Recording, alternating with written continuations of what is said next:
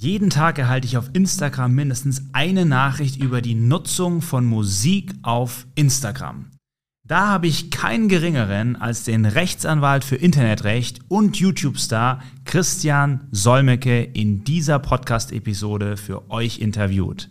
Wir klären, wer die komplette Musikbibliothek von Instagram nun wirklich nutzen darf, ab wann man gewerblich tätig ist und was es kostet, wenn man doch abgemahnt wird, beziehungsweise was man dagegen tun kann. Los geht's!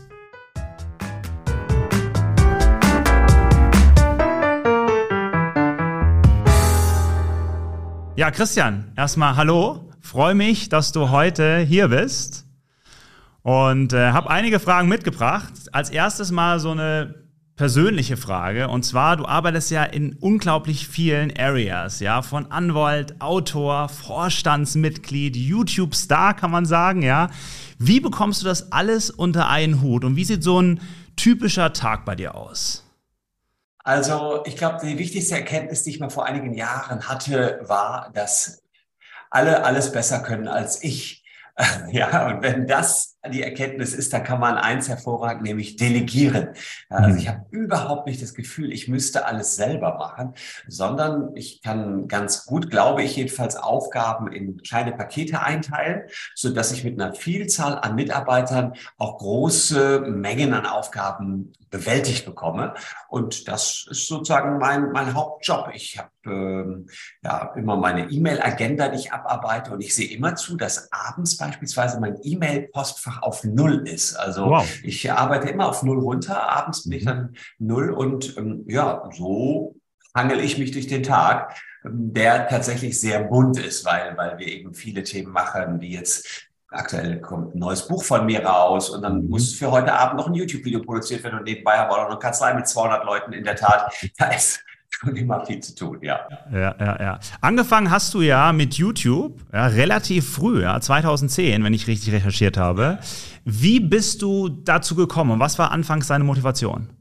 Ähm, es ist so, dass ich eigentlich gar nicht ursprünglich Anwalt werden wollte, sondern ich wollte ursprünglich immer Journalist werden. Und habe äh, unter anderem als Nachrichtensprecher für den Westdeutschen Rundfunk gearbeitet, im Hörfunk, WDR 2 Nachrichten gesprochen. Für Radio Köln war ich der rasende Reporter und solche Geschichten. Trotzdem habe ich das alles gemacht parallel zu meinem Jurastudium und als es dann soweit kam, dass YouTube gegründet wurde und ich sah so, boah, hier kann man was mit Bewegtbild im Internet machen, das probiere ich mal aus, habe ich mir eine Webcam genommen und mal so die ersten Gehversuche auf YouTube gemacht. Meine Frau fand das damals noch ein bisschen Kinderspielerei und meinte, lass das doch lieber, Christian, du bist doch seriöser Anwalt. Äh, und ich habe gesagt, aber ich bin auch ein Spielkind, lass mich das mal durchziehen. Und am Endeffekt hat es dann ja der Erfolg gebracht. Man sah, da kommen Klicks, da haben Leute Interesse, man schafft eine gewisse Nähe zu den Menschen. Darum geht es bei uns Anwälten, Vertrauen aufzubauen.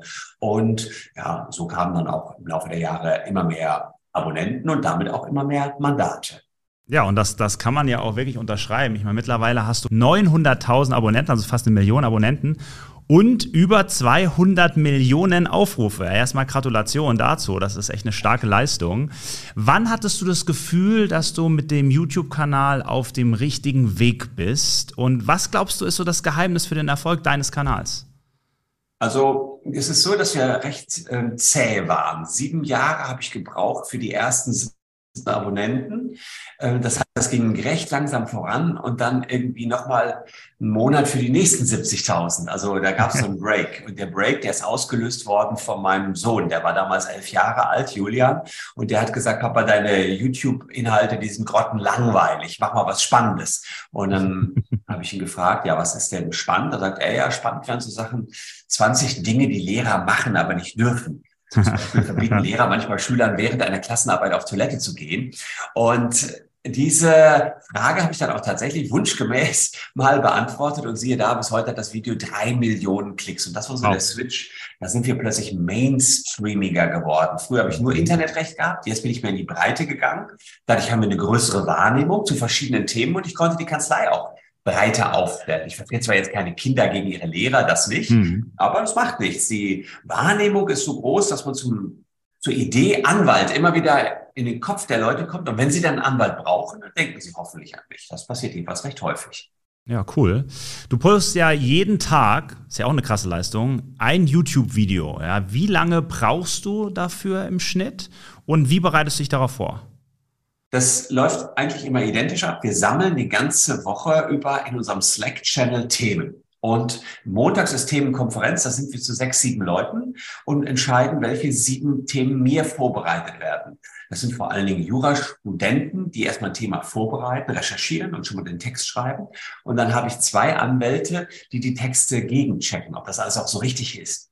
Mhm. Diese Texte bekomme ich und lasse die dann von so einer KI mir vorlesen auf dem Fahrrad oder auf dem Weg zur, zum Auto. Das heißt, ich habe dann schon einmal den Text gehört und einen Tag vom Dreh, also das würde ich jetzt noch nicht als große Arbeit bezeichnen, aber das dauert vielleicht so zehn Minuten, ja, das mache ich im mhm. Auto. Und einen Tag vorm Dreh lese ich es mir durch, das dauert nochmal so zehn Minuten. Dann habe ich so 20 Minuten Arbeit mit einem Video und das Video selbst ist auch nochmal 20 Minuten. Das heißt, ich komme so auf eine Dreiviertelstunde am Tag oder eine Stunde am Tag, den ich Aufwand habe mit den YouTube-Videos. Ich persönlich. Dahinter das Team hat sicherlich mit so einem Video drei, vier Stunden pro Tag Aufwand. Aber eben von mir wegdelegiert ans ja. Team kann man dann auch da wieder mehr schaffen. Ja, cool. Ähm, wenn jetzt aber, du hast natürlich jetzt ein ganzes Team und bist natürlich schon mega erfolgreich, wenn wir mal ein bisschen zurückgehen, ja, an die Anfänge. Wenn jetzt eine Zuhörerin sagen würde, ich möchte auch mit YouTube anfangen, was wären so zwei, drei Tipps, die du mitgeben würdest? Also zunächst mal würde ich mir nicht vornehmen, jeden Tag ein Video zu machen, so wie ich das mache. Das ist nämlich anstrengend. Und begonnen habe ich ja auch mit einem Video pro Monat. Ja, das ist vielleicht ein bisschen wenig, aber vielleicht mal alle zwei Wochen so. Das würde ich mir vornehmen. Das ist auch alleine schaffbar. Da brauchst du kein Team. Mm, und dann würde ich gucken, wer ist der, ähm, was sind die Mitbewerber? Und die Mitbewerber würde ich auf YouTube genau analysieren und dann würde ich die beiden erfolgreichsten Videos der Mitbewerber einfach nochmal drehen, aus meinem Blickwinkel. Mhm. Ähm, das kann man so in der Anfangszeit ganz gut machen. Ich kopiere einfach die anderen. Das wird auf YouTube garantiert nochmal laufen. Was schon mal gut lief, wird nochmal gut laufen. Ich kann ja immer noch einen neuen Dreh bringen oder eine aktuellere Facette des Themas, mhm. wenn das Thema nicht völlig aktuell damals war, äh, so dass man sagt, okay, das, das interessiert jetzt keinen mehr, sondern wenn es ein Tacken zeitlos ist, wird es auch nochmal laufen und kann ich es nochmal produzieren, auf jeden Fall. Super, super.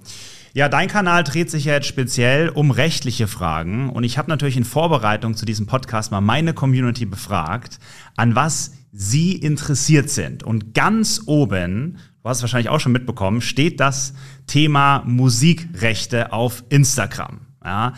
Daher mal als erstes an dich die Frage, wann darf ich eigentlich die komplette Musikbibliothek von Instagram nutzen? Also tatsächlich hat Instagram ähm, allgemeine Geschäftsbedingungen, in denen sie schildern, nach welchem Prinzip man diese Musikbibliothek nutzen darf.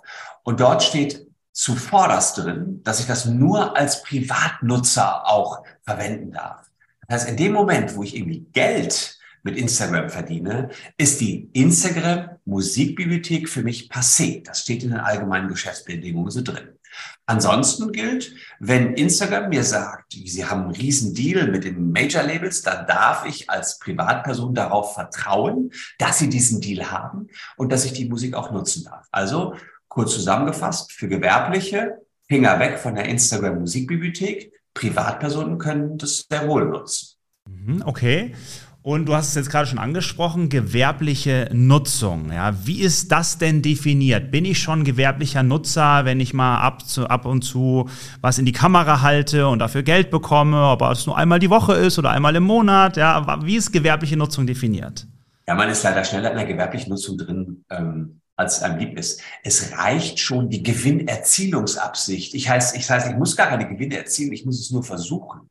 Hm. Und da ist der Bundesgerichtshof relativ streng und da wird fast jeder, der irgendwie Geschäft machen will, sagen wir mal einmal im Monat Geschäft machen will, schon als gewerblich eingestuft. Denn natürlich ist den Gerichten auch klar, dass jeder ja mal klein anfängt. Jetzt kann man nicht sagen, die Kleinen, die lassen wir erstmal spielen und die müssen sich erst an die Regel halten, wenn sie groß sind. Nee, nee. Mhm. Die Gewinnerzielungsabsicht, die ist schon relativ früh da. Also in dem Moment, wo du Werbedeals hast oder deine Posts durch Dritte finanziert worden sind oder du beispielsweise die, ja, irgendwelche Werbeschaltungen seitens der Plattformen ausnutzt, um selber was zu verdienen, bist du gewerblich. Und dann da musst du auch alle Regeln beachten, die für Gewerbetreibende gelten. Übrigens, bitte schön das eingenommene Geld auch versteuern. Äh, das vergisst der ein oder andere Influencer noch. Das ist so der häufigste Haken, weswegen dann nachher Ärger aufkommen könnte.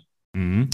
Jetzt hast du Gewinnerzielungsabsicht in den Vordergrund geschoben. Wie sieht es denn jetzt aus, wenn ich ein Non-Profit-Unternehmen bin, also keine Gewinnerzielungsabsicht habe? Gilt das dann für mich auch oder bin ich dann privater Nutzer? Also in meinen Augen würden die Non-Profit ähm, Institutionen unter die privaten Nutzer hier fallen, könnten die Musik auch nehmen. Das könnten ja gemeinnützige Vereine zum Beispiel sein. Mhm. Die Schwierigkeit ist, dass das von außen für die Rechteinhaber nicht mal so ganz klar ersichtlich ist. Es könnte also sein, dass sie sagen, ah, ihr erzielt bestimmt Gewinne mit dem, was ihr da macht. Dann mahnen die den kleinen Verein erstmal ab und dann steht man da als kleiner ehrenamtlicher Vereinsvorsitzender und muss jetzt davon wieder runterkommen. Ja, man hat da zwar Chancen, aber erstmal ist die Abmahnung da und dann wollen die ein paar tausend Euro Abmahngebühren haben. Deswegen, ja, das ist ein bisschen schmaler Grad. Persönlich kann ich allerdings sagen, ich habe noch keine Abmahnungen gesehen gegen Vereine wegen Nutzung der Instagram-Bibliothek. Also das ist mhm. vielleicht auch noch etwas, ähm, selbst wenn ich jetzt hier glasklar die Rechtslage erkläre, kann ich auch sagen, praktisch passiert aber im Moment deswegen nichts. Mhm, mh, mh. Das praktisch passiert im Moment ja auch nichts. Das habe ich auch so ein bisschen das Gefühl bei Influencern, ja. Die nutzen ja, da gibt's ja ohne Beispiele zu nennen, manche nutzen ja die komplette Bibliothek. Das ist aber dann theoretisch, wie wir jetzt gerade gelernt haben, auch nicht rechtens. Das heißt, als Influencer bin ich ja, wenn ich Geld dafür bekomme, gewerblich tätig und müsste da ein bisschen aufpassen, oder? Absolut, das äh, ist auf jeden Fall so. Und der Bundesgerichtshof hat in einem anderen Zusammenhang, zum Zusammenhang mit dem sogenannten Wettbewerbsrecht mal gesagt, dass Influencer immer gewerblich tätig sind, weil sie immer sich selbst bewerben, immer bewerben, mal groß zu werden. Ja, also sie machen zumindest Werbung für sich selbst und sind damit immer mit Gewinnerzielungsabsicht unterwegs. Und insofern muss man sagen, die meisten Influencer dürften all die Songs, die sie da nutzen, nicht nutzen. Aber wie gesagt, im Moment passiert nichts. Mhm. Und deswegen läuft das auch noch ganz okay für die Influencer. Es ist nur so, wenn es denn auffliegt irgendwann mal, dann muss ich auch rückwirkend für all das zahlen, was ich da falsch gemacht habe. Und das können ja Jahre sein, die ich da falsch gemacht habe. Das summiert sich dann natürlich. Ähm, dann wird's teuer und zwar auf einen Schlag sehr, sehr teuer. Mhm, verstanden.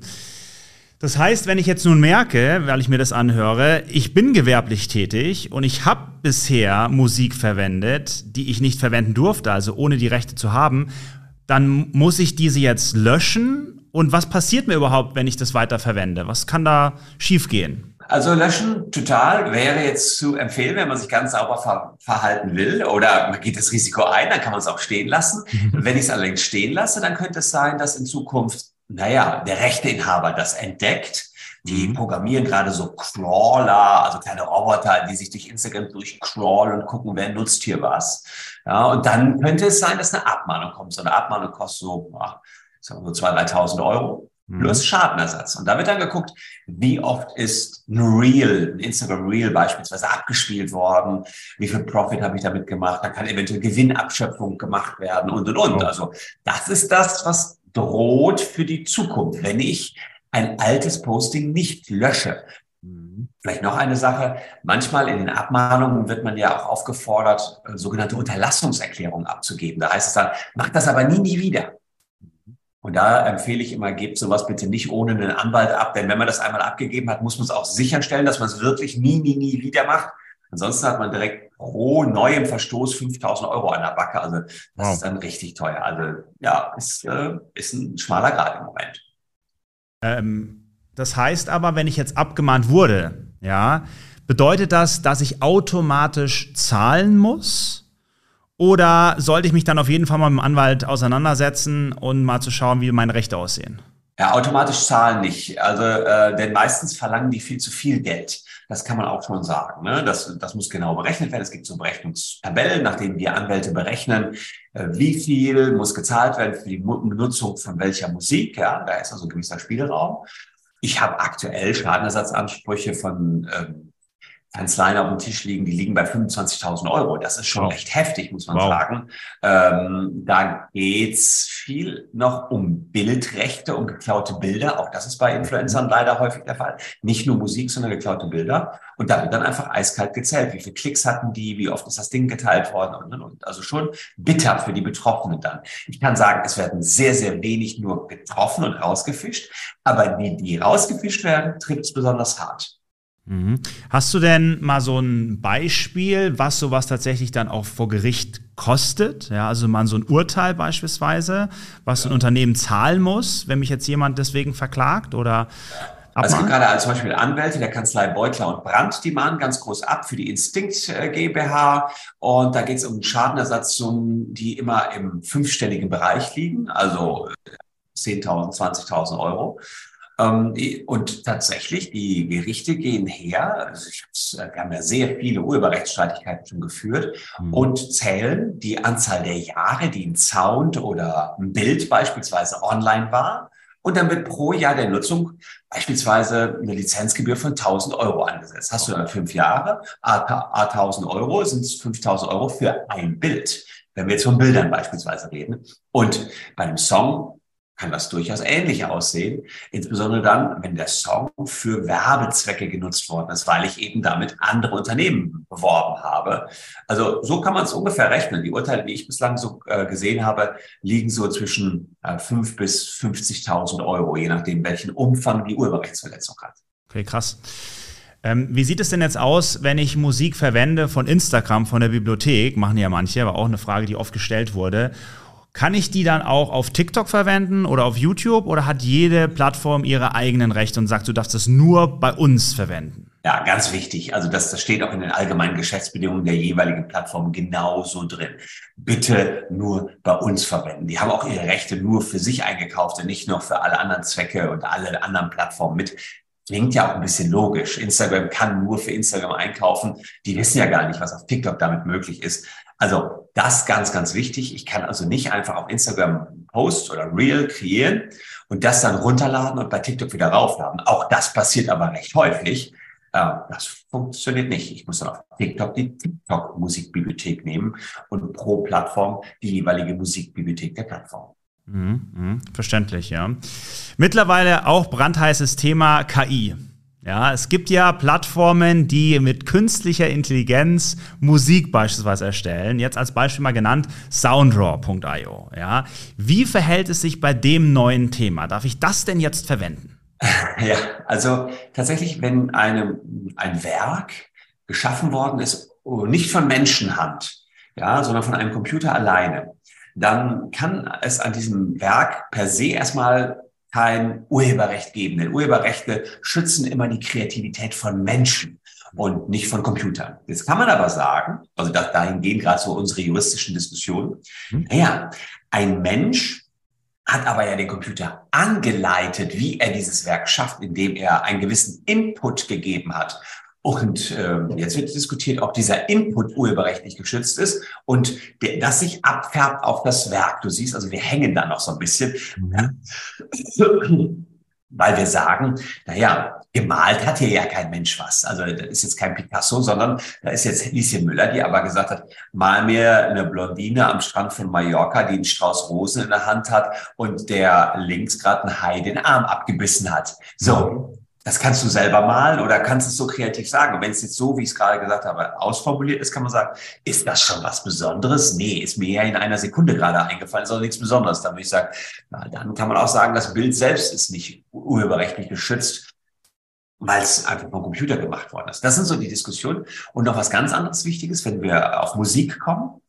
Ähm, da hat Google auch ein Tool, was wohl perfekt Musik so Chill-Out-Musik komponieren können soll. Die nutzen dafür aber, habe ich gelesen, Mini-Samples, also eine Sekunde aus einem anderen Song und die setzen die neu zusammen. Und in Deutschland und in Europa haben wir hm, genau diese Samples geschützt. Die, äh, da geht es nicht nur um eine ganze Tonfolge, es ist schon ein einziger Ton, wenn er denn auf CD eingespielt worden ist, ist schon geschützt. Ja, und ähm, insofern da haben wir ein Problem, wenn Google solche Sachen verwendet. und dann wiedergibt, dann ist schon der einzelne Ton, der dann eine neue Musik zusammensetzt, könnte eine Urheberrechtsverletzung sein. Du siehst also, ich könnte Stunden dauern. ja, es ist ein komplexes Thema. Weil es sehr komplex ist und weil wir keine Lösung haben. Das ist für mich eines der spannendsten juristischen Themen der Zukunft. Mhm. Gibt es denn überhaupt schon irgendwelche Urheberrechtssprechungen zu KI, wenn zum Beispiel Texte von ChatGPT erstellt werden oder Bilder von Midjourney oder irgendwas anderes in dem Bereich? Ja, es gibt gerade in Deutschland, der Name fällt mir nicht ein, aber einen Fotografen, der echt massiv abmahnt, weil er sagt, meine Bilder werden zu Trainingszwecken genutzt, um die KI erst cool zu machen. Ja, so, und der mahnt ab und äh, manchmal kommen dann auch sogar Bilder raus, die seinen Bildern sehr ähneln. Sagt er, haha, warum ähneln die denn meinen Bildern? Weil man doch mit meinen trainiert hat. Dann muss ja nachher das Gleiche wieder rauskommen. Da steckt ja meine Kreativität drin. Und tatsächlich ist es so, unser Urheberrecht sieht vor, dass man KI mit bestehenden Werken aus dem Internet trainieren darf. Es sei denn, der Fotograf oder der Autor hat widersprochen. Und das ist bei dem Kerl so. Der hat gesagt, mit meinen Bildern nicht. Die sind zwar im Internet, aber ich habe irgendwo im Bild stehen, nicht für KI-Training. Natürlich nimmt sich ChatGPT oder Midjourney alles, was sie finden können und lesen nicht irgendwie eine Zeile drunter, nicht für KI-Training. Ja, ähm, war schon klar, dass sie es nicht lesen können. Und jetzt äh, gibt es da die ersten Rechtsstreitigkeiten. Das sind die ersten Rechtsstreitigkeiten, die mir bekannt sind, seitens eines Fotografens, weil seine Bilder zu Trainingszwecken genutzt worden sind. Also das ist auch echt total spannend für uns zu erleben, was da jetzt rauskommen wird. Urteil Aber ist noch nicht, ist noch nicht raus. Okay, verstanden. Ja. Super spannend und auch äh, vielen Dank für deine Zeit und das spannende Interview. Wenn ich jetzt nun weitere Fragen habe, ja, wie kann ich mit dir in Kontakt treten? Was ist der beste Kanal? Ist es die Kanzlei? Kann ich dir irgendwo schreiben? Wie trete ich mit dir in Kontakt? Also ähm, einfach an, äh, also ihr könnt immer äh, auf unsere Webseite gehen, äh, wbs.legal, also wbs.legal ist da die Webseite oder ähm, wbs-law.tv ist unser YouTube-Kanal. Also wer da Bock hat, mal solche Themen, wie wir sie heute besprochen haben, zu hören. Ich habe ja jeden Tag ein YouTube-Video, würde mich freuen, wenn wir da noch den einen oder anderen Abonnenten begrüßen dürften. Ja, kann sicherlich der eine oder andere noch was dazulernen. Und wenn es neueste Urteile zur KI gibt, werden sie da auf jeden Fall als erstes veröffentlicht. Sehr schön, Christian. Vielen Dank für deine Zeit und dass du dabei warst. Sehr gerne. Mach's gut. Ciao. Wenn dir diese Podcast-Episode gefallen hat, dann lass mir doch gerne ein Abo da, um keine weiteren Folgen zu verpassen. Natürlich freue ich mich, wenn du dir kurz nimmst, um eine Bewertung zu hinterlassen, damit wir zusammen möglichst vielen Menschen helfen können. Natürlich kannst du auch direkt die Episode an Kollegen und Freunde weiterleiten. Bis zum nächsten Mal und stay curious.